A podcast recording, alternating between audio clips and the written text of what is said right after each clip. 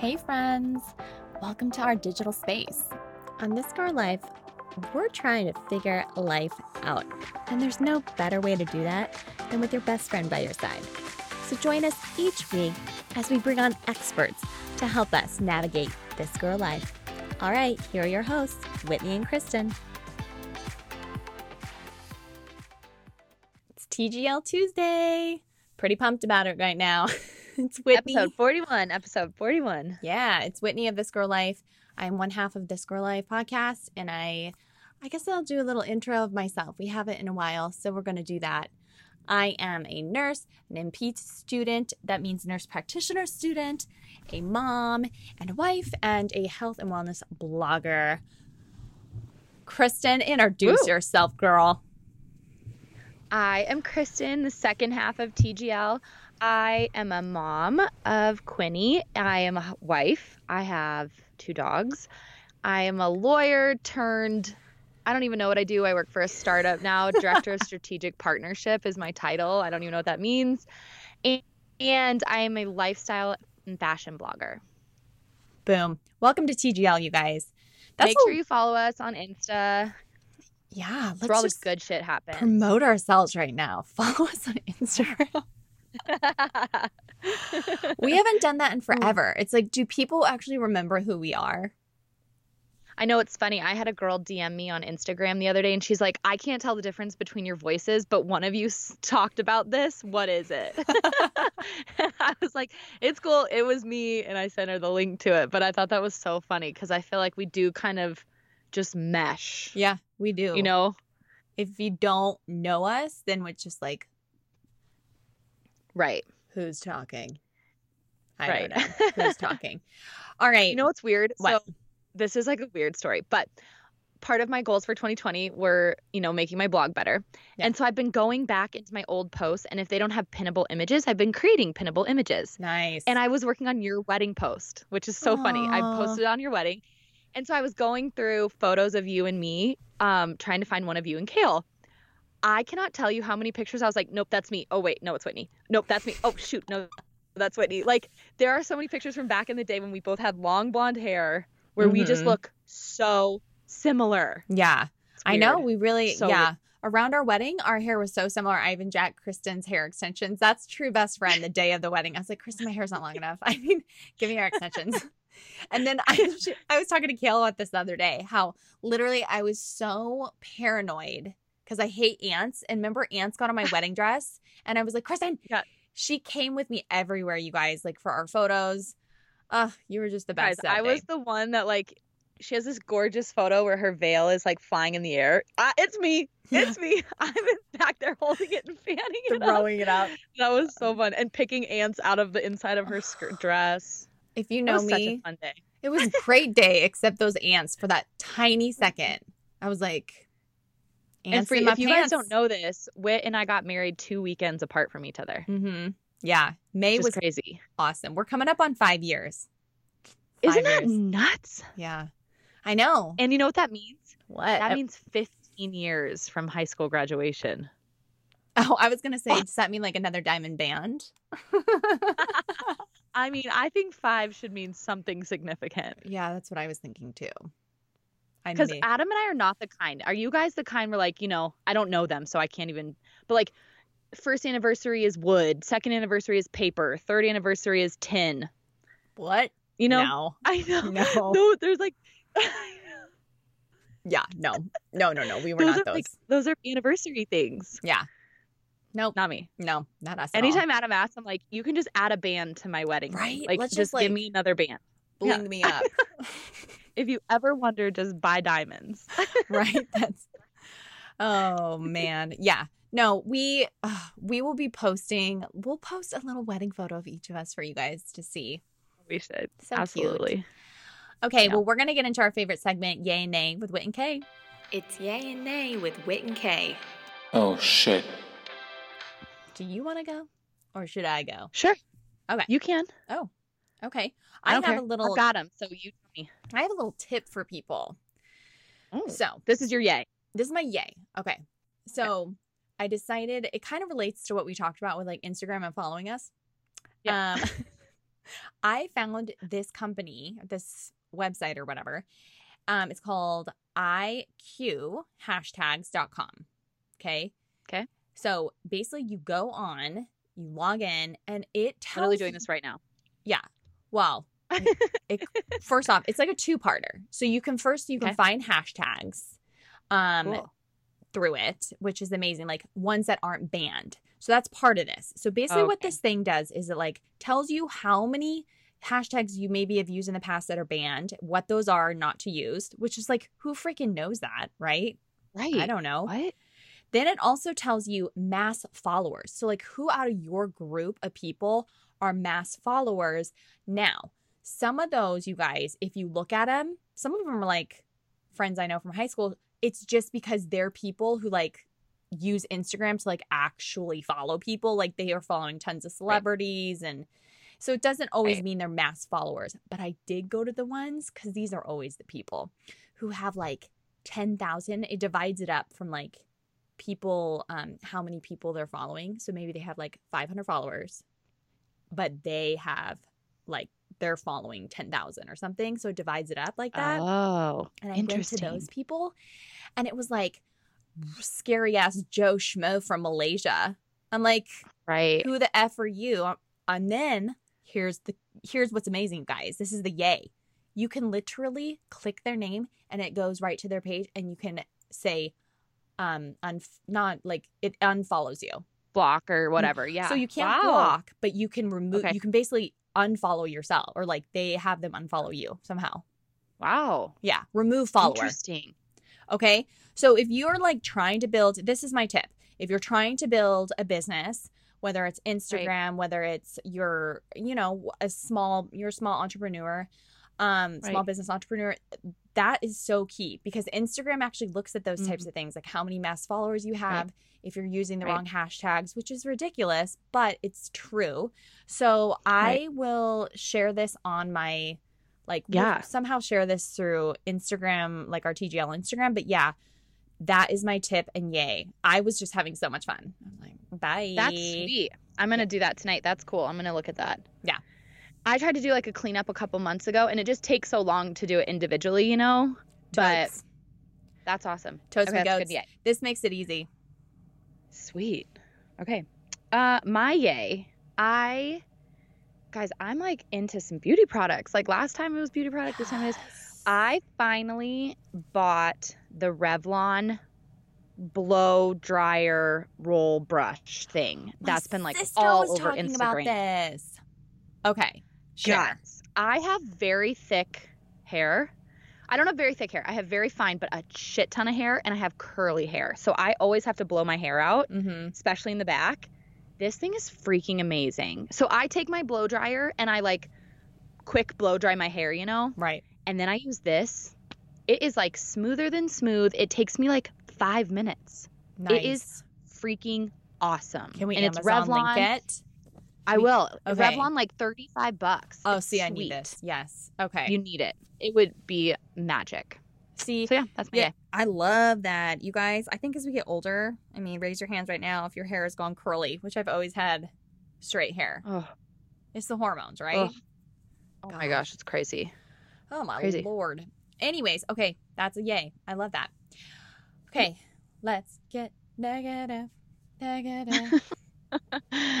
Nay. yeah, nay.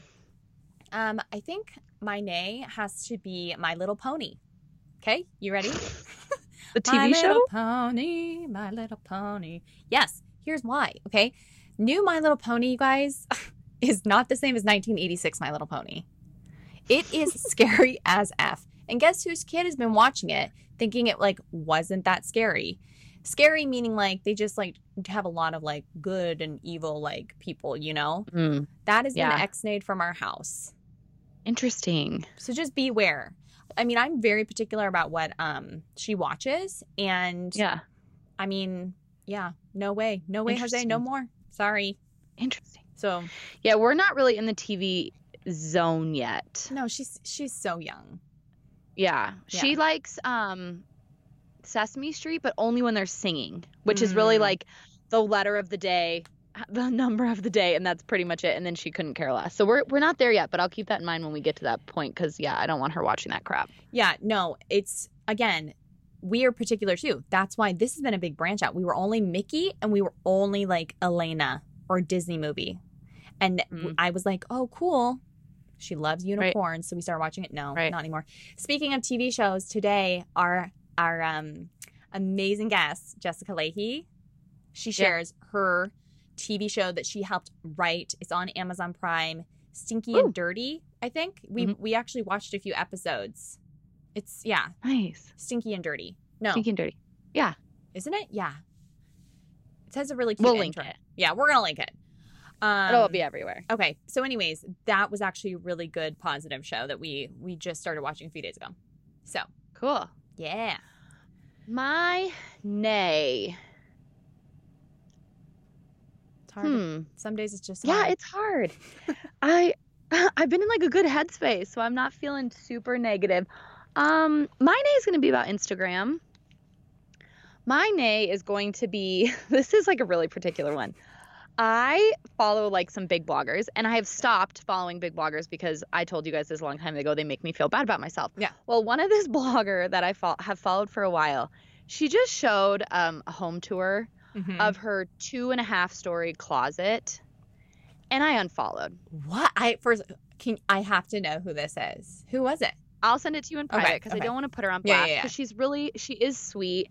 But I was like, seriously, like Yeah. I love a good home tour, but I'm like, I I can't I can't I cannot take you seriously when you're walking me down. She has a place to put her Christmas tree in her own freaking closet, and Mm. as she's walking me down the spiral huge staircase to her second level, where it's going to be her Instagram closet, I can't do it, guys.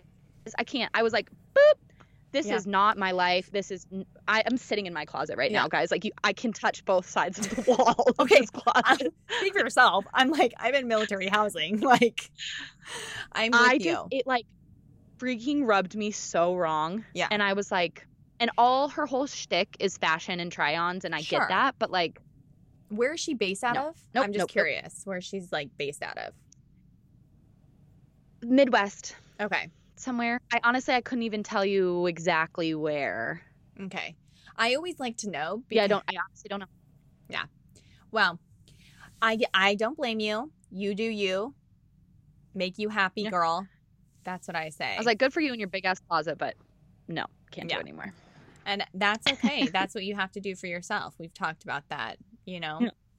Yeah. So, Okay, Okay. guys. Yep. Today we have on Whitney kind of prefaced it already. Jessica Lahey. She is a boss. brilliant. She's like the guru of parenting, ultimately. mm-hmm. Like, get out your pen and paper because honestly, she gives so many amazing tips in this on just, and it was cool to hear her perspective because Whitney and I have very different aged kids, but it applies all the way through kids that are 20. Like, Jessica has a kid that's 20 years old. Yep. And she, talked about how she incorporates stuff still. And so it's just really cool to hear a very smart woman's perspective on parenting and Yeah. how we can just do it to the best of our abilities. She again, her book, The Gift of Failure, is out. We will link it. She has so many amazing recommendations, you guys, for parenting books throughout this episode. We were just like jotting them down. It's Hmm. it's nuts. So we hope you enjoy because honestly, this is this was one of just the most entertaining, educational episodes. yeah. yeah. And it's gonna be cool. On the website, I actually am gonna make a pinnable image for you guys. So you can just pin all of her- the book recommendations that she puts, because I think she gave us like 25 book recommendations. Yeah. And so I'll have that image for you so you guys can just save it as a picture. Plus, I'll have all her information. So our website for this post is gonna be chock full of so much good stuff. So make sure you tune into thisgirllifepodcast.com. Perfect. Enjoy. Well, we will jump right in. There's so much to talk about here. Um, we are excited to have you. We have wanted you to come on TGL because we love your book and we love everything that you have to say. So, please tell us a little bit about your background, Jessica, and how you got to the point of writing The Gift of Failure.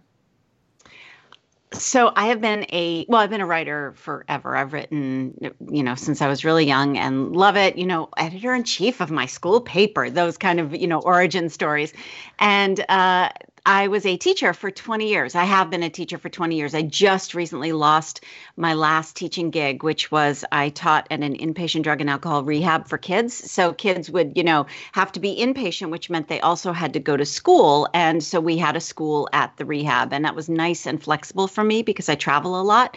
So for 20 years, I taught every grade from like six to 12 but my heart lies in middle school. I love, love, love middle school. I love, if you've read Gift of Failure, you know I love middle school.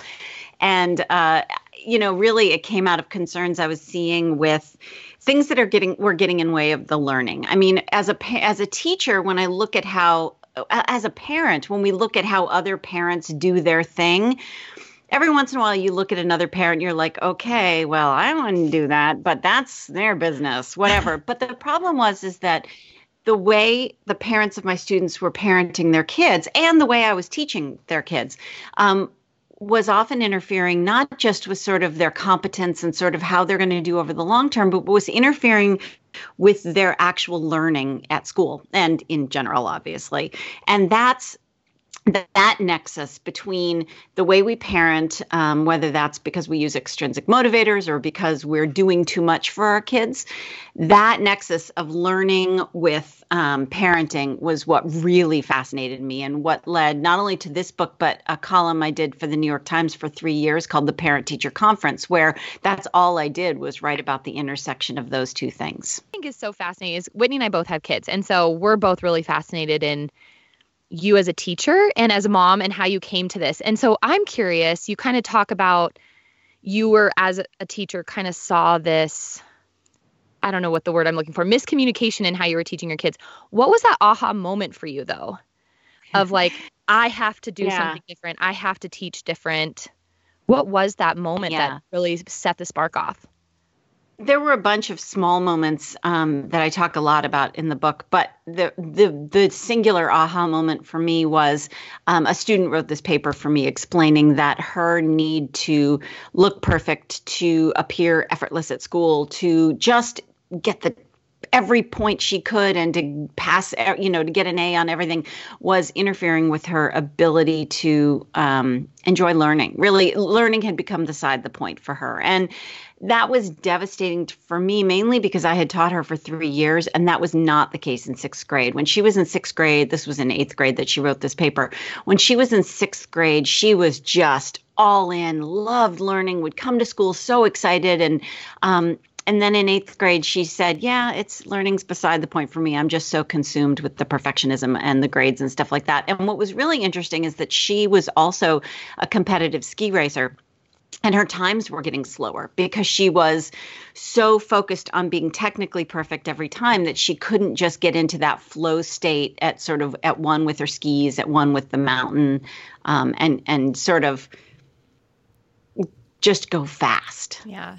It seems like I, as i was reading your book there seems to just have been a culture shift. Like I, maybe maybe it's always been there. I well, I don't mm-hmm. think it's always been there because I don't think my parents were like how I was growing up. I hear you talk about that girl, mm-hmm. and I was mm-hmm. like, gosh, I was a competitive swimmer and I was the same way. Like, I let perfectionism and being perfect stop yeah. me from actually continuing on yeah. in swimming. And so I don't think it's always been there. And and so how has this culture shift just like what has that looked like over the years? Was that always there when you were teaching at the very beginning of your career?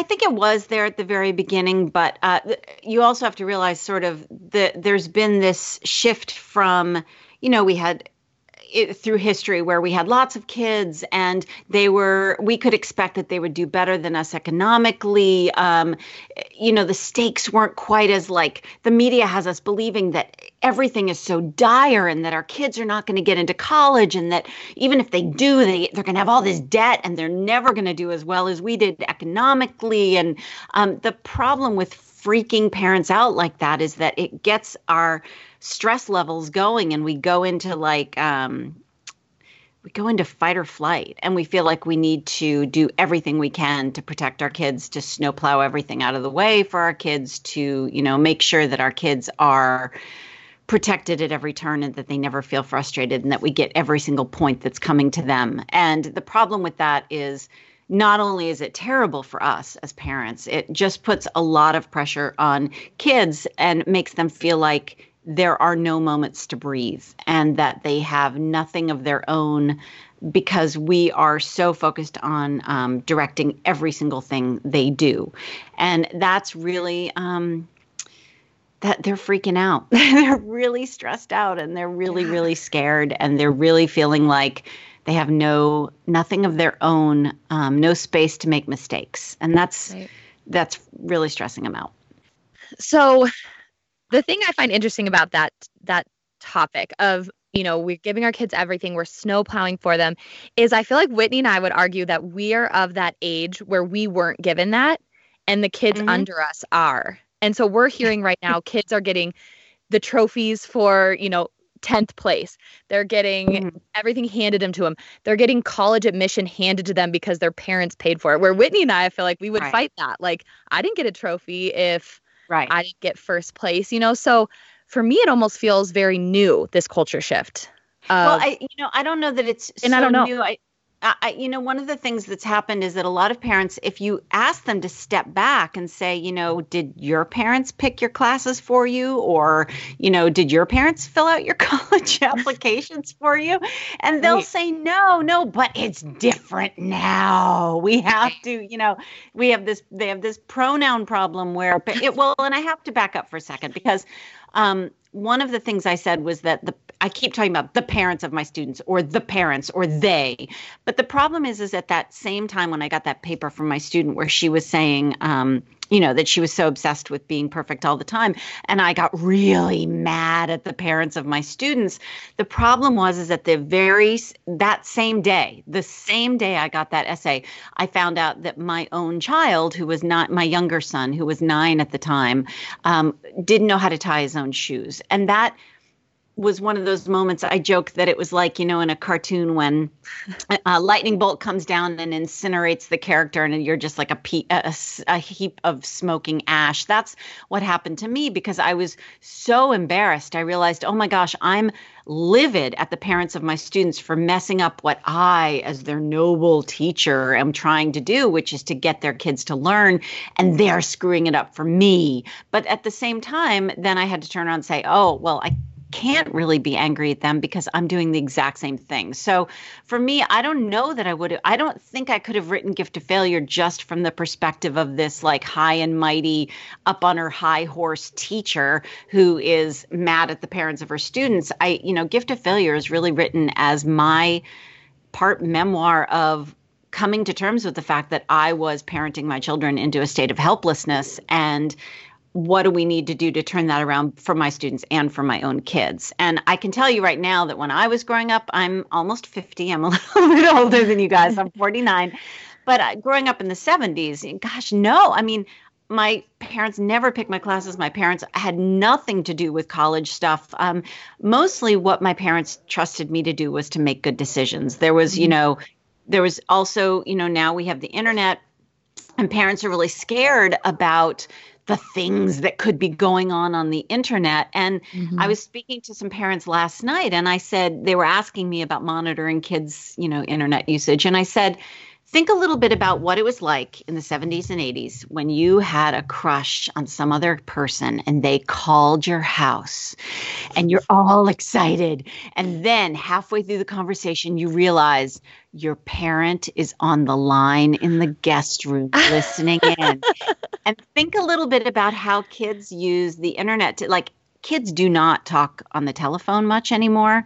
They use the internet. They either text or they use some other chatting app. And so to read a kid's texts is like listening in on the line in the guest room. And that's, um, oh my God, I would have been humiliated if my parents had done that to me. And so that's what I ask parents to think about is that yes, it feels dangerous and dire, and the media is scaring us to death about all the people that are waiting to, you know, put our kids in, in into, you know, sex trafficking.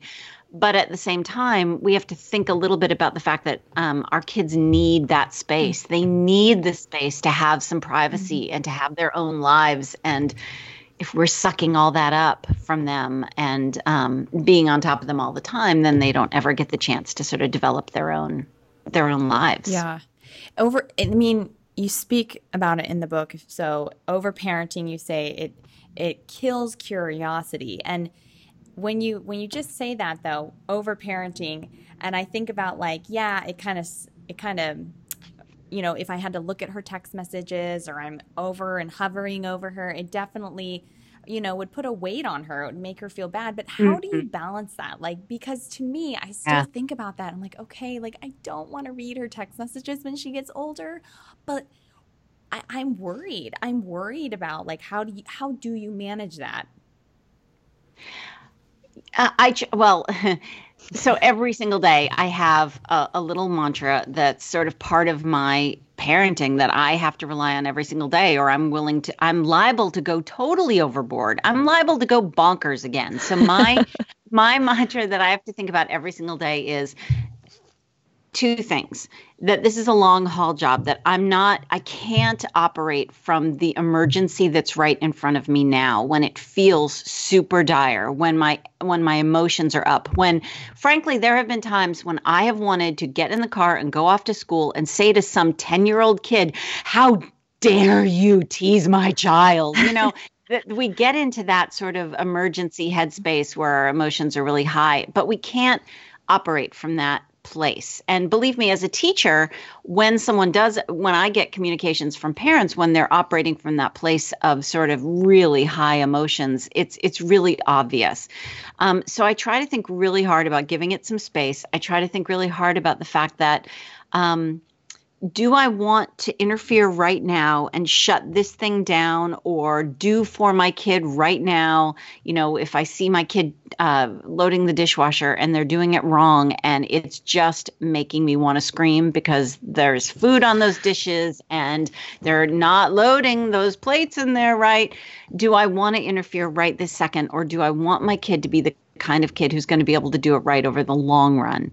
Mm-hmm. And I know that's easy to talk about when we're talking about a dishwasher, but when we're talking about texts and things like that, I think there are a couple other considerations. And and one first of all, I'm not the, there are so many good books about this out there. There's one by Devorah Heitner called Screenwise.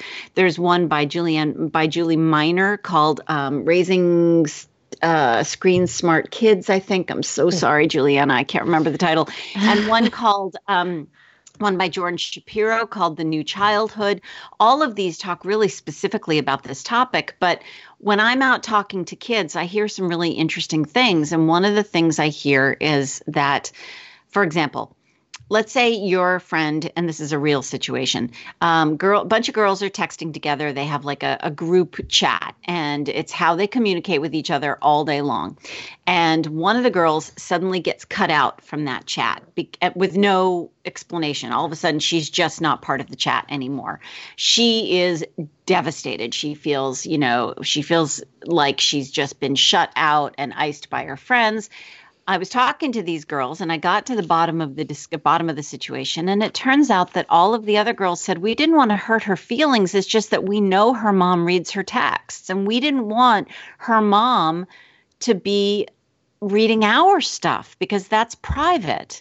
And so there are these unintended consequences that I don't think we think about when we go to read texts. And there's a section in the book where I quote this woman named Lonnie Coombs, and she's a um, she was a former prosecutor, and she uses what she calls the plain view doctrine, which is you're allowed to go looking. it's like when you get pulled over at a traffic stop. If that police officer sees a bong in the back of your car, he's allowed to go ahead and start searching your car for pot.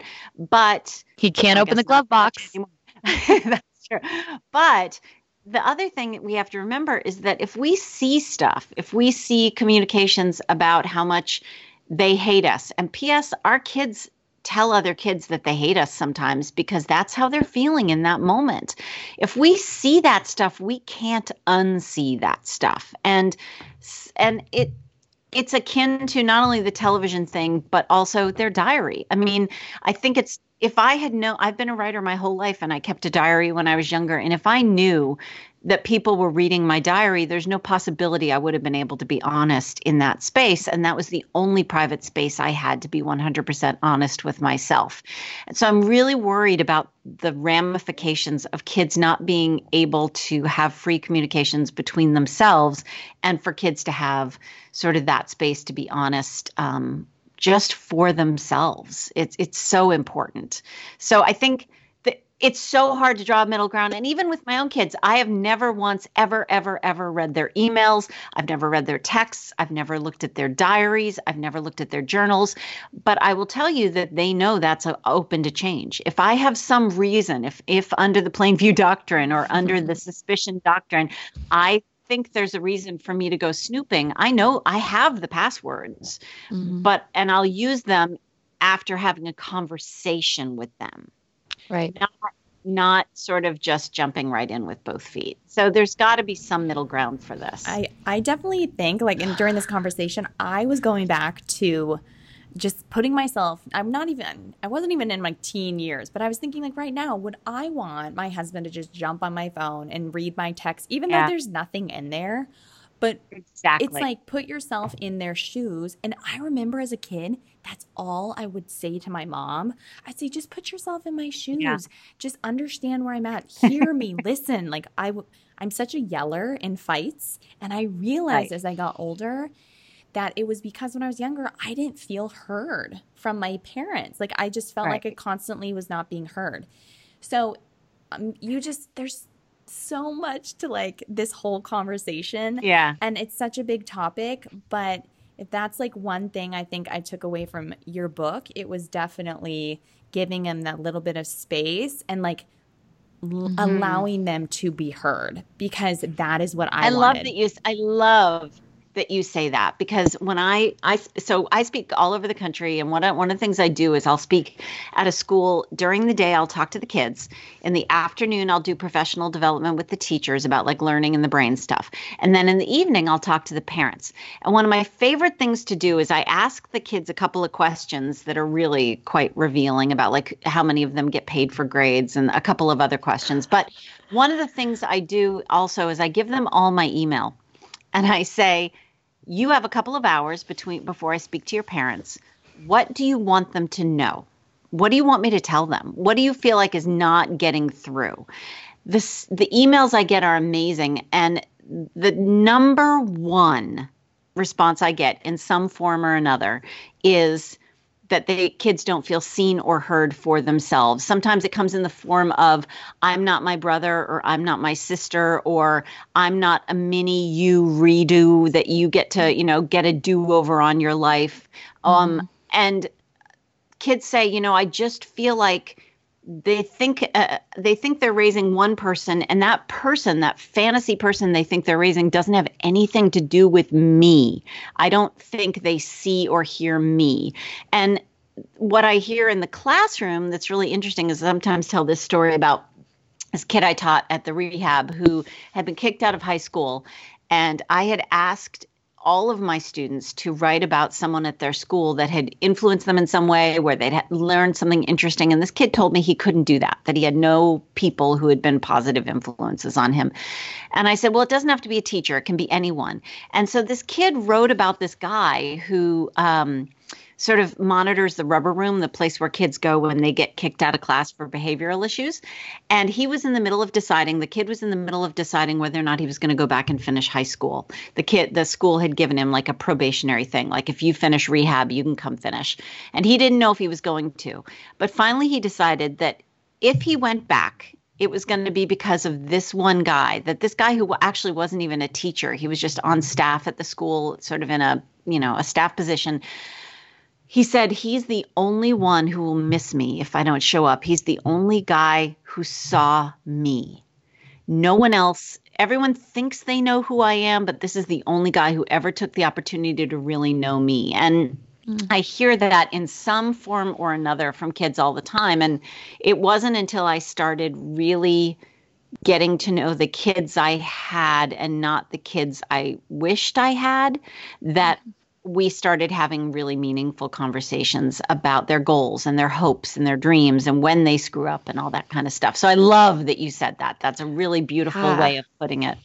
I think that's amazing because I think that rings so true with everyone. Like yeah. if you asked me what I want, it's to be heard when I'm happy, yeah. when I'm sad, when I'm not. And yeah. if you ask my 15 month old daughter, same thing. like when she's freaking out, it's because she wants something and wants me to figure out, you know, like right. I think that's such like a beautiful theme is like we all just want to be heard. And it's really figuring out how to and I think you've done such a beautiful job of that is like really listening to kids and hearing them well, out and letting them talk what's really fun is when I talk to kids and they tell me about the things that they want their parents to hear. One of the, one of the things I do when I go to schools is to help kids phrase their conversations with their parents in ways that they can feel heard. It's like classic um, you know, psychology 101. It's, you know, I teach them to say things like, when you do this, it makes me feel like this. It's, you know, the classic stuff that right. so that parents won't get there. So that because we tend to get our hackles up if a kid comes to us and says, "You're so mean. You, you know, you interfered with my life in this way." Blah blah blah blah blah. And we tend to get really defensive and jump to our own rescue. But if but if a kid comes to us and says, "You know what?" When you read my texts, it makes me feel like you don't trust me. And it's harder to get uh, a, have to get a defensive to get that defensive response going. So one of my jobs, my, the best part of my job, is to help kids and parents hear and see each other and listen to each other and have a, a shared vocabulary that they can both understand, so that they can know each other and not these like false mm-hmm. visions of each other. So yeah. that's that's part of my job I love the most. In nursing, we call that therapeutic communication Exactly. My husband is a physician, actually, and uh, he a lot of what we talk about that he does with his patients is to try to say to say things like what I hear you yes, saying. exactly. I'm telling you, going to nursing school changed how I yep. approached my parents and talking. Yeah. My my now husband. It changed everything because I learned about therapeutic communication. But I, it's amazing stuff. Yeah, it is. I just want to say this one thing. Listening to you, just talking about your experience with kids and interacting, I just have to say, like, what a gift it is to be able to hear somebody. Like, as we're speaking and talking, it's such a gift to, especially just hearing children and their thoughts and their feelings. Mm-hmm. I just, I don't know, I was almost like tearing up because it is such a gift to just, to just let somebody pour their heart, heart out on the table. So mm-hmm. it's also it's also an, uh, kids. Te- one of the things that I talk about a lot is um, when parents say, "Okay, I can't solve this problem. Like mornings just really stink in our house. We can't get out the door in the mornings. We can't get off to school on time. The kids won't get dressed in time." And one of the things I often do is say, Well, have you ever asked your kids how they think they could help make mornings go better? If you were to say to your kid, you know, sweetie, mornings are really tough around here, and it just feel it makes me feel tense and bad and i can't imagine it makes you feel good either so what would be some ways that we could make mornings go more smoothly around here the idea that we ask them their input blows mm-hmm. their little minds. And this mm-hmm. is not my idea. I mean, Vicki Hoefle talks about this in the book Duct Tape Parenting. Um, KJ Dell'Antonia talks about this in How to Be a Happier Parent. Getting the kids engaged in the solution, I mean, that's what they want is to have some control and some autonomy in the in creating the, a life that is right more pleasant for everyone. And so we tend to say, okay, here's how mornings are going to go. And here we're going to set all these alarms and we'll set these timers. And I read in this magazine that if we do this, it'll make life better for everybody. But asking sometimes can have the biggest effect of any of anything else you can do for kids. I love that. And I sorry, I'm sorry I keep bringing up my 15 month old. That's the only thing I have to relate to. Whitney's daughter almost four. So we're like, but I think what's fascinating is I have an app that tells me what is going on in Quinn's brain. I don't know how they know, but and right now she's at almost 16 months and her big thing is she wants to be her own person. That's like right. when she's she's figuring out how to interact with me to tell me what she wants. And one of the big things was let her do what she can do safely. So right. like i can't feed her anymore. If i try to put a spoon anywhere near her mouth she slaps it away. But the second i just let her go to town and i think that's such a it applies to 15 year olds trying to get out of the house to go to freshman year of high school, you know? Like it's so funny you say that because there's yeah. this amazing book by Laurence Steinberg called Age of Opportunity. And I quote a line from it. It's about adolescence and how the brain is changing the plastic adolescent brain and how everyone talks about how teenagers stink, but actually he says, no, no, no, it's an age of opportunity.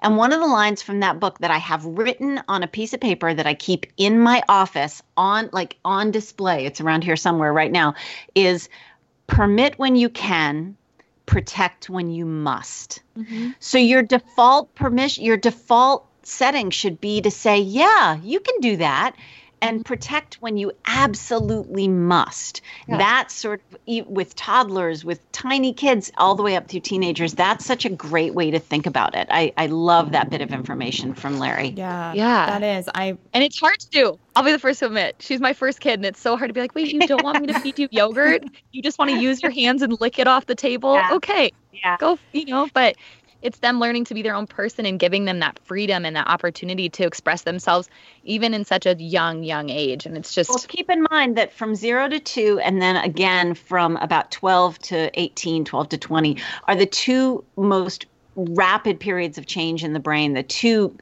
unbelievably um, what it's this plastic brain thing I'm talking about, where um, in teenagers it's because they're the the uh, gray matter in their brain is myelinating and turning into white matter, and they're they're getting new synapses like millions and millions of new synapses. And it's the same thing for really, really little kids. And part of that requires that they have some control over their bodies and their environment so that they can maximize the number of connections they're making in their brain. So it's not just like them being obstinate and right. being obnoxious. It's their brains actually like trying to grow as fast as possible and needing that input and that control in order to make that happen this trans this kind of transitions and correct me if i'm wrong kind of into what you talk about in the book of household contributions yeah. That's household duty. Love it. Yeah. Love it. And I'm doing it with my my three year old and she thrives off of it. I've never seen someone just like, Do you want to help me unload the dishwasher? Oh my gosh, I, you know, just like she can't believe it. Uh, you should see the videos I get of like little little kids doing like just putting the stuff in the bottom load of the dishwasher. I have this this one dad sent me a video that is one of my favorites. It's this little kid. He must be like, oh, I don't know, like 4. And he's desperate to help with the laundry, but it's a top loading washing machine. So he can't get in there. So he's got his body over the top and his, you know, a parent's right there if he's going to fall in the washing machine because someone had to film it. Um, but he's, uh, he's climbing into the washing machine and he turns to his sister who's pre-verbal. She's a tiny little toddler. And he turns to her and he says, whatever her name is, if I fall in, you just grab my legs and help pull me back out. And at one point, he actually gets to the point where he can't pull himself out quite enough. And so his little sister comes over and grabs his pant legs oh. and pulls him back just a tiny bit so that he can pull the laundry out of the washer and put it in the dryer.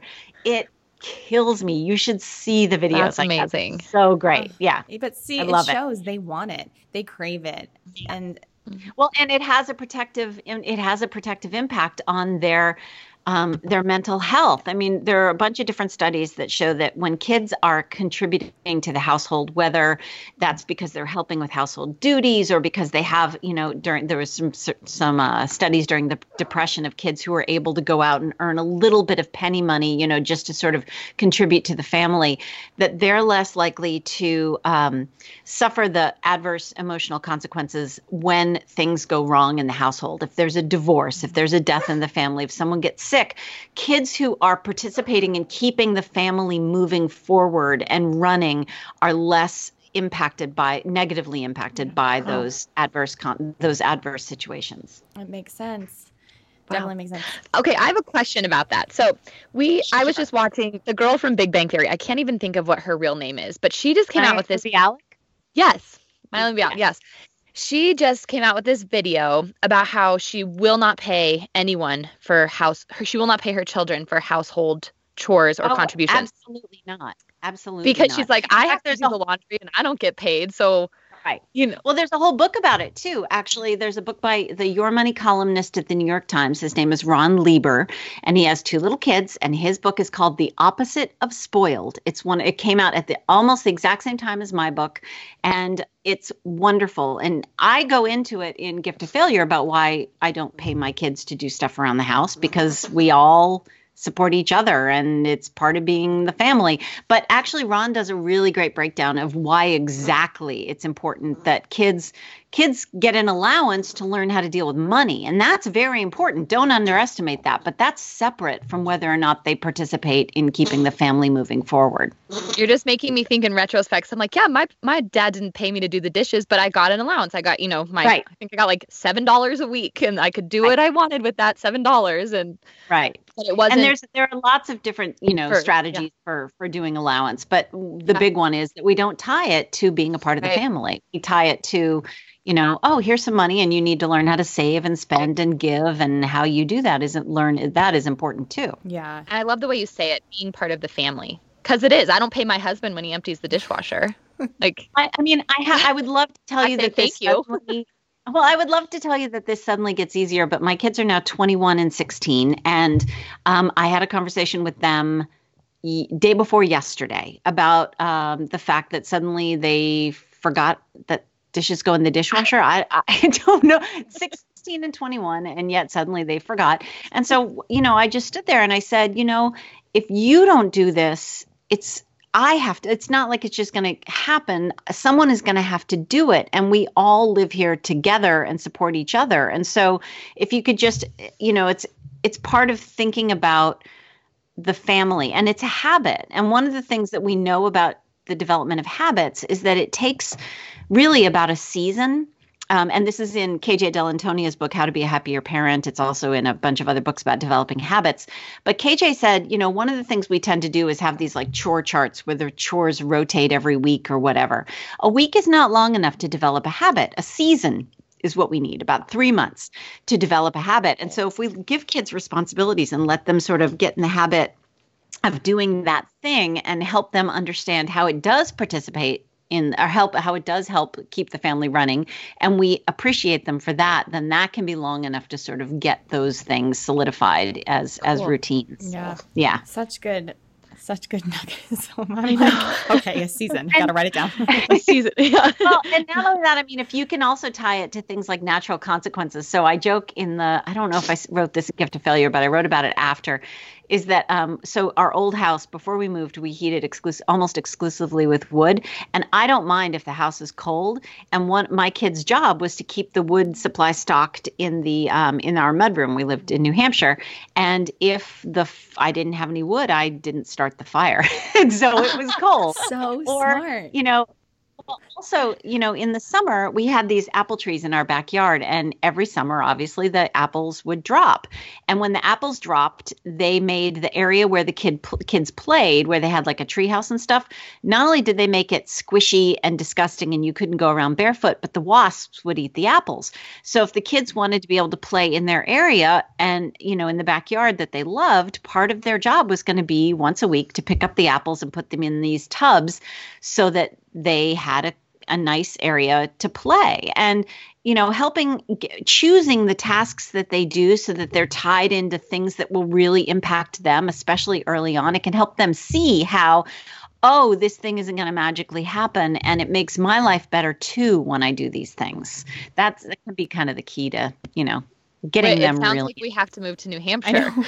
Let them learn that way. That would help. Yeah. Well, also one of the really fun things about collecting the apples is that we had a bear rehabber. Um, he would his name is Ben Kilham, and he's been in he's had been in a ton of documentaries and books. He was in the movie Pandas, that one about the um, the pandas in China and the researchers that went to New Hampshire to learn how to help the pandas. So Ben Kilham was the guy in New Hampshire. He was our neighbor. And so once my kid put the, all the apples in the tubs, then we would drag them to the end of our driveway. And the kids knew that those apples were going to feed the baby bears that Ben was rehabbing. So it was cool. a nice little a, circle of life yeah. situation in our That's, That's amazing. You know, New Hampshire sounds awesome. Never yeah, it really does. Cool. It is pretty cool. So I want to transition in. I was listening to you um, on another podcast, and you mentioned something I'd never heard before, and it was the type of school that you ended up putting your your kids in, and it's like a standard based testing or formative mm-hmm. testing versus the ABCD traditional grading. Can you share? So close. Yeah, you. Can you share? It's very, very close. Yeah, tell me all about it, whatever it is, because I'm super interested. And I was talking to Kristen about it, and we diff yeah. we differ, which is interesting because Kristen and I are so mm-hmm. similar, but we differ in the type of school that we would, you know, put our kid in or think we would thrive in. Okay, so as a teacher, what I care about most, obviously, is the learning. And um, so one of the th- as opposed to whether or not it's a a minus or a b plus. Um, as a parent so picture you know you your kids are little right now but picture in a you know in a fewer years than you expect you're going to be getting these report cards. And on the report card you could have maybe an a or a b and you're like okay, great. That's fantastic. I'm proud of you. But that you also don't know what that B means. Like, what do they know and what do they not know? Do they know the difference between a noun and a verb? Do they know how to use a noun in a sentence? Um, as a teacher, when I get a transcript, and especially at the rehab where I was teaching and the kids were highly mobile because many of them were like foster kids and they moved around a lot, um, and changed schools a lot. It was really useful for me to get their transcripts sometimes because sometimes you just get a list of grades. And the list of grades as a teacher doesn't mean a lot to me. I can tell if they were an A student or a D student, but not much else. I didn't know what they know or didn't know.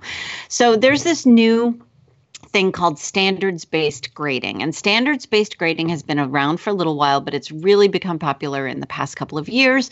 And essentially, what it is, is since we have lists of standards, lists of what's supposed to be taught at each grade level, whether that's in the form of the Common Core state standards or some individuals, you know, some version of that that a school has decided to tweak. You don't have to use the Common Core state standards.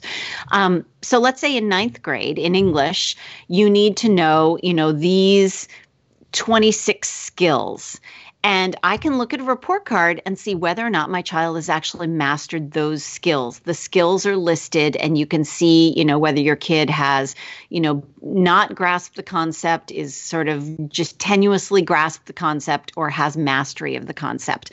And so, from a parenting perspective, for me, it's really great because I can get a report card for my kid for math, for example. And if my kid is struggling in math, I can see exactly what he doesn't have mastery of and what he does have mastery of and what he needs to have mastery of in order to move to the next level. So then, if I wanted to, for example, I could hire a tutor or I could get my kid extra help or go to Khan Academy and help him sort of strengthen those skills that he does not yet have mastery of, as opposed to great. Um, he has a B. I don't know what that means. So, both as a parent and as a teacher, standards based grading gives me more information. You also used the word formative. Formative refers to the kind of assessments that kids get. So if you think about what a uh, a big te- remember how so we would go to chemistry class and the teacher would say, "Hi, welcome to chemistry 101." And then you have we'll we'll do unit 1 and we may have a quiz here and there, but at the end of this unit there'll be a big test that's worth 80% of your grade. Yes, you're, you're and if you think me. about you're panicking me. right. if you think about what that test is, that test is a snapshot of what that kid knows on that day, right? Mm-hmm. Now, some kids will be ready for that test and some kids will not be ready for that test. Not every kid learns at the same rate. Not every teacher is as effective as they would like to be. And so maybe some of their, you know, half their class may not be there yet. For that's called a summative or cumulative assessment. Formative assessments are these sort of lower stakes, um, sometimes daily. Uh, my husband, who taught at Dartmouth College for a while, uh, he would he could text he could put a like a question up on the board or up on the you know project the thing the question and then the students could anonymously text their answers so that the professor could see exactly where what the kid where the kids were with this concept and he it was formative for the kids because they the students because they could say oh, shoot, I thought the answer to that was A. I must not really understand that. And it's formative for the professor because the professor can say, oh, shoot, I thought I taught that really well, but half the class thinks the answer is D. Um, so we as humans are really bad at this thing called metacognition, which is knowing what we do and don't know. And formative assessments really help us come to terms with that. It makes it so that if I'm going to give a big test, I know already where my students are even before I give the test because I've been giving lots of low stakes quizzes along the way. So you're talking about two different concepts, but two concepts also that work really well together. So yes, when we moved recently, the school we chose, the the town we chose to move to happened to be in a district where the school uses standards-based grading as opposed to A through F grading. And that was really yeah. important to me as someone who's interested more in the process of learning than the end product of learning. And that makes total sense. I like now that you explain it, it totally yeah. makes sense. Do they still get a grade?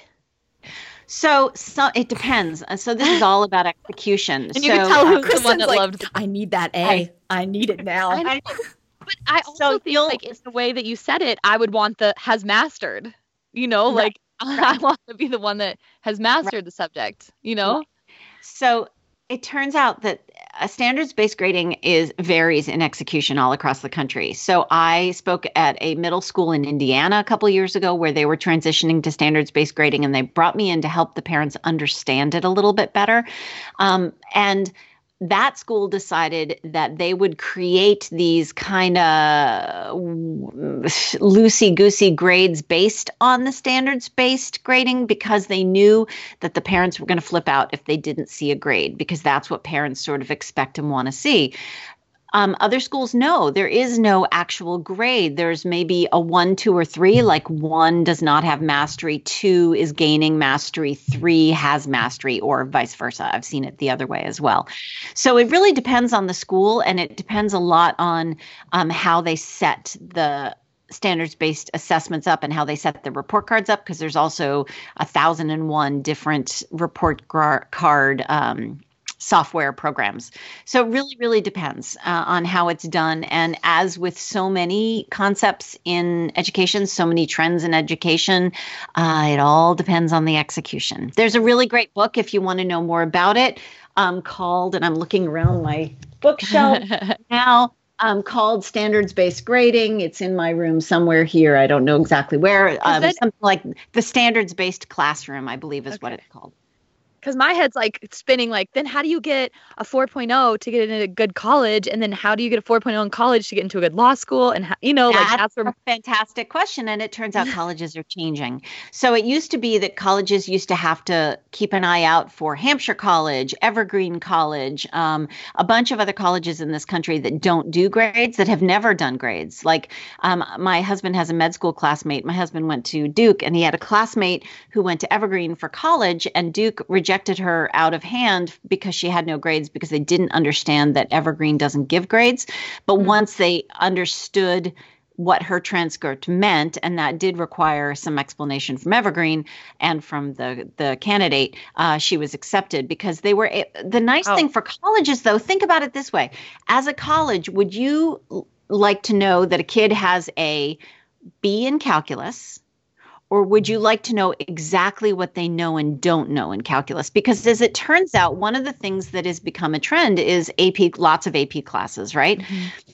AP classes are increasingly not accepted by colleges because they have come to understand colleges have come to understand that AP classes are not what they were intended to be, which was college level content at a high school level.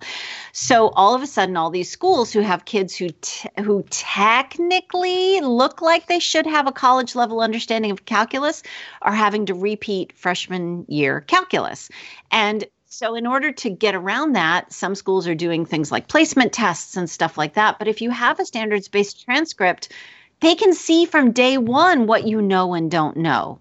And so colleges are having to, and if you look at, uh, if you go to mastery.org, it's an entire consortium of um, what's called a mastery, uh, mastery based transcripts and i'm going to i'm really keeping a close eye to see how this evolves because i think it's going to be really interesting. Yeah i'm excited. I'm excited as somebody who struggled mm-hmm. through i didn't struggle through high school but i took more pride in my in being an athlete than i did in academics. But it was primarily because i personally didn't thrive. I'd panic um, I could study all night for a test, but I'd get in and I'd panic and have such bad anxiety, then I'd bomb a test. I, I would know the concepts, right. but I would struggle so bad because I'm such a perfectionist. It happened all the way until I went to nursing school, where my school did a different type of test, or it, right. they did smaller quizzes. They did different um, right. learning projects with groups, and this it was so different. And I was able to fully um, embrace the concepts. It just it was just different for me. So I understand, and I hope that you know, I hope that we can I don't know, go to towards more of this instead of just like, hey, good job, you're great, you're perfect. Right. For the kids who have anxiety or the kids who struggle mm-hmm. a little bit more, that really that A, B, C, D grading can really um, deter someone from thinking that they are smart. It almost deterred me from going to nursing school. Right. Um, well, and if your teacher had used formative assessments, um, your teacher would have already known that you knew the concepts and that by the time you got to a summative, um, your teacher would have been able to recognize whatever it was that was going on with your test taking abilities. And it's not the the interesting thing about this is that one of the things we know about learning is that the fastest way to interrupt learning is to int- is to introduce stress. So while I am not saying that school should be stress free, absolutely not. And yes, we have to get them ready for college, and yes, we have to get them ready for life out in the workforce. But for example. Um, we know that timing kids on their math facts increases math anxiety. And for some kids can make it so that they can't perform under that kind of pressure. And by the way, mastery and speed are not the same thing. Right. So why are we timing math facts? And if you go to youcubed.org, they'll explain there the research on why timing kids on math facts is a bad idea. So if if for example your teacher wanted to know that you knew the concepts reducing the stress by having frequent formative assessments is the way to go and the nice thing also about it is that if you do have a big summative assessment um, in a really good standards based classroom they give you the ability to fill out these um, sort of worksheets to explain to yourself, really. Yes, it's partly for the teacher, but it's also to explain to yourself what you did and didn't understand, and what you thought you knew, and what you didn't know, and what you think you could do differently next time. And those worksheets are the basis for how you lay the foundation for learning. And what's going to be really interesting are things like, um, this is going to be the real test. So, you know, if you get like, let's say you got an F on your biology test because you were freaked out, and then you took it again a week and a half later once you realized, oh, I didn't really understand those concepts. Let me go back and relearn them. What should your grade be? Should it be an average of the two? Should you get a C? Well, no, you should get an A because you understand the concepts now, right? Yeah. Mm-hmm. So that's going to be the real test of sort of how this stuff gets applied and it's i'm just i'm optimistic i'm one of those horrifyingly optimistic people where you know i I think we're headed in the right direction. We need you. Yes. We need you to keep being optimistic. yes, honestly, we we do. All right. Well, and if you want, and, and one of you mentioned you have a four year old, and, and I have to plug really quickly, mainly because I love it so much, is um, I got to write the curriculum for a show called The Stinky and Dirty Show on Amazon Prime. And that show is all about all the concepts we're talking about. When you do something wrong, not flipping out and freaking out and thinking you're a failure, but taking what you screwed up and saying, "Huh, what what worked about that and what didn't work about that and what am I going to do differently next time?" And that was super fun to work on that and sort of get inside a preschooler's brain um, and and help the characters on that show have a positive adaptive response to their own failures. It was really, really fun. I just heard you talk about it on another podcast, and I was like, "We have Amazon Prime, so I, we're going to we're going to let her uh, watch it and and see what she thinks." I love Stinky yeah. and Dirty. I love them. They're based on the book "I Stink and I'm Dirty" by um, Kate and Jim McMullan, and books that I both love that I love. Perfect. Adding it to the library. Oh, I know. There's so there's I know we're like taking it in here. Um so what is one tangible tip or piece of advice that you could give to parents right now to kind of empower them to let them allow their kids to you know have some autonomy to make mistakes? What's like the one thing you kind of share with hmm. parents? One is the one I already mentioned, which is, you know, try really hard to think not in this emergency situation today, like this homework assignment needs to be perfect. This, you know, Mike, I have to drive the kids' soccer cleats to school today because this afternoon's game is so important. But think more long term. Do I want today to go perfectly? Or do I want my kid to be the kind of kid who will remember their cleats themselves next time? Think more long term and less about the day to day emergencies. And that helps me with lots of things, not just my parenting. And then the other thing that I have to do a lot is, um, and this works especially well for highly anxious kids and kids who are really perfectionistic, which is to think more about. Um, the process and less about the product. Focus more about you know when you, when the kid comes home with that A or the kid comes home with that F, say things like, "Oh, that's a really so that's interesting grade. So, what did you do to get that grade? What are you going to do next time that you didn't do this time? Or what are you not going to do next time that you did this time? How are you going to make things either repeat next time or how are you going to make things different for next time? All of that discussion of process helps really anxious kids sort of get out of the death spiral of it's not an A minus, it's a B plus, and why is she so horrible? Why is my teacher so mean? It can help them get out of that spiral and and focus back on what's most important, um, which is the learning, and which actually will help them believe you when you say things like, "What I really care about is the learning and not the grade." I think what you just speak all across the board is letting kids be kids and letting okay. kids have decisions in their lives mm-hmm. and letting kids have opinions and ideas about their own lives and us trying to figure out what those are and best cultivate them and ask them and listen and i don't know you just you have this like very common theme in how you approach all at levels of parenting from curiosity to school to everything and i think it's such a good thing for me as i'm just new in this parenting game to kind of remember and to keep as a theme as i go through parenting. So well, I, and I it's one of the that. one of the biggest things to remember is that the more we do that, the more we possibly foster this thing called intrinsic motivation, which is kids doing things for the sake of the thing itself and not because they're hoping for a trophy or an A. That intrinsic motivation happens when we give them more autonomy. We help them feel competent and not just confident. We help them back up that confidence with some experience, actually trying and failing and trying again and getting it right. And we're connected to them, which means that we love the kid we have, not the kid we wish we had. And we don't just love them based on their performance. That's how we get intrinsic motivation. And that's how we get kids invested in piano or soccer or school or whatever for the long run. Yeah. Boom. Boom. Mic drop. Mic drop. Every parent like seriously it is it's um, reading your book it's the same as when i was reading your book i was just like yes yes i needed this and you just need that reminder you know just mm-hmm. you just need yeah. that reminder so we of course are going to link every we're going to link every book you talked about too um yes. and hey, i'll send you i have a bibliography on my website it's actually right there sitting on my website i'll i'll link i'll send you the oh, link cool. to it so that everyone can see there's links to all the videos and books and everything i talk about um usually on my uh, on this bibliography perfect so awesome. we're not going to leave you guys without resources before we go we want to talk to you and do a couple TGL segments real quick. We yes, love, love to play love it. Yay and Nay with Whit and Kay.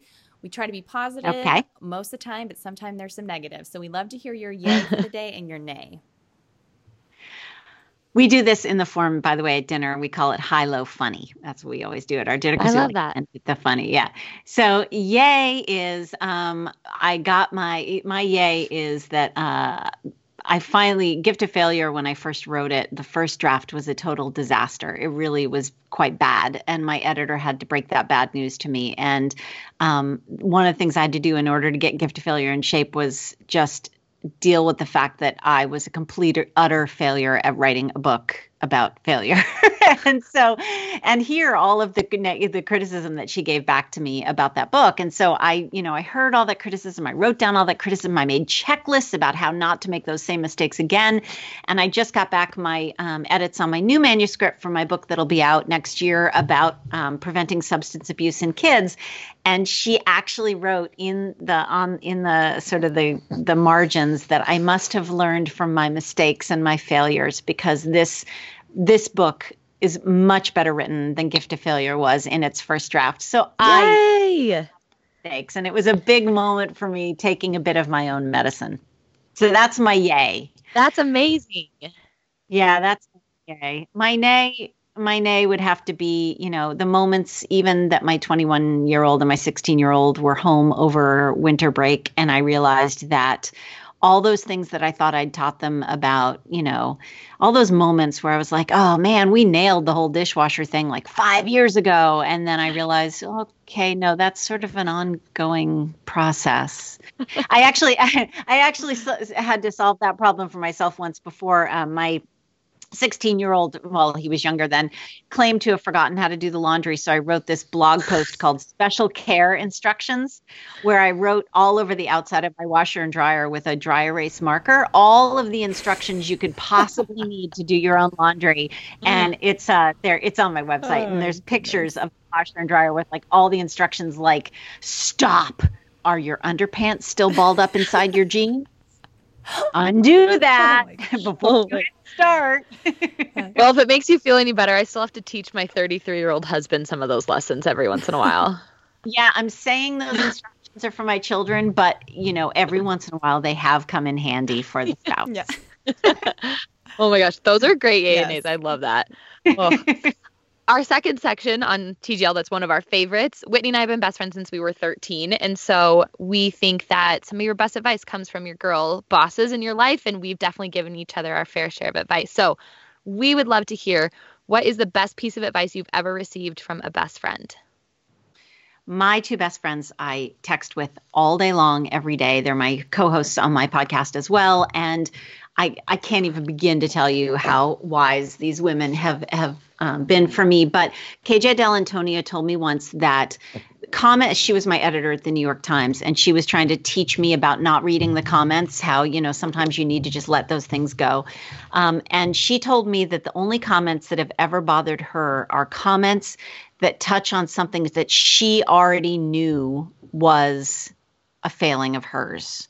So when she gets really mad over a comment, she thinks, well, is this just BS and some person just sort of spouting off? Or is this something that I already knew was a problem and I don't want to face it. So now, when I want to get mad at someone for criticizing me or my work, um, it's really helpful for me to pause and think now, is this just really off base or is this something that I kind of already knew I was doing wrong or that I could get better at? And that's been a huge uh, learning. Uh, that's been a huge moment for me, a big thing that has helped me get better at dismissing the things that are just someone else's issue and uh, actually pay attention to things that help me become better. Right. Well, I think we can all use that. I think that's a great thing to ask yourself. And- Yeah, And I'll just repeat, don't read the And- comments. yeah. I, you know, I just don't read the comments. Don't read them. Oh my goodness, Oh. it's been such a pleasure. We want everyone to be able to find you. So tell um, tell our listeners where they can find you on social and um, about your podcast. We, we want them to know everything.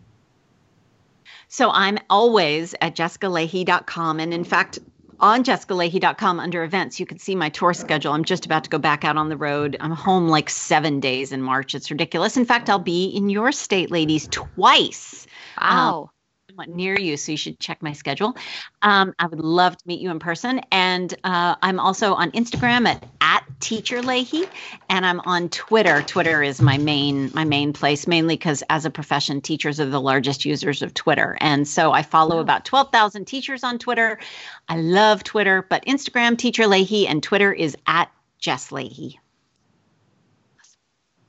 My, my podcast is called hashtag Am Writing it's about the life the life of a writer the business the um, my po- my co-hosts are my former new york times editor who's now a fiction writer and uh, KJ Dell'Antonia and Sarina Bowen who is a best-selling many times over romance author who also happens to be an economist so uh, Wow. it's a really fun uh, it's a really fun podcast where we get to interview authors and we talk about the business of writing and essentially just getting the work done Cool.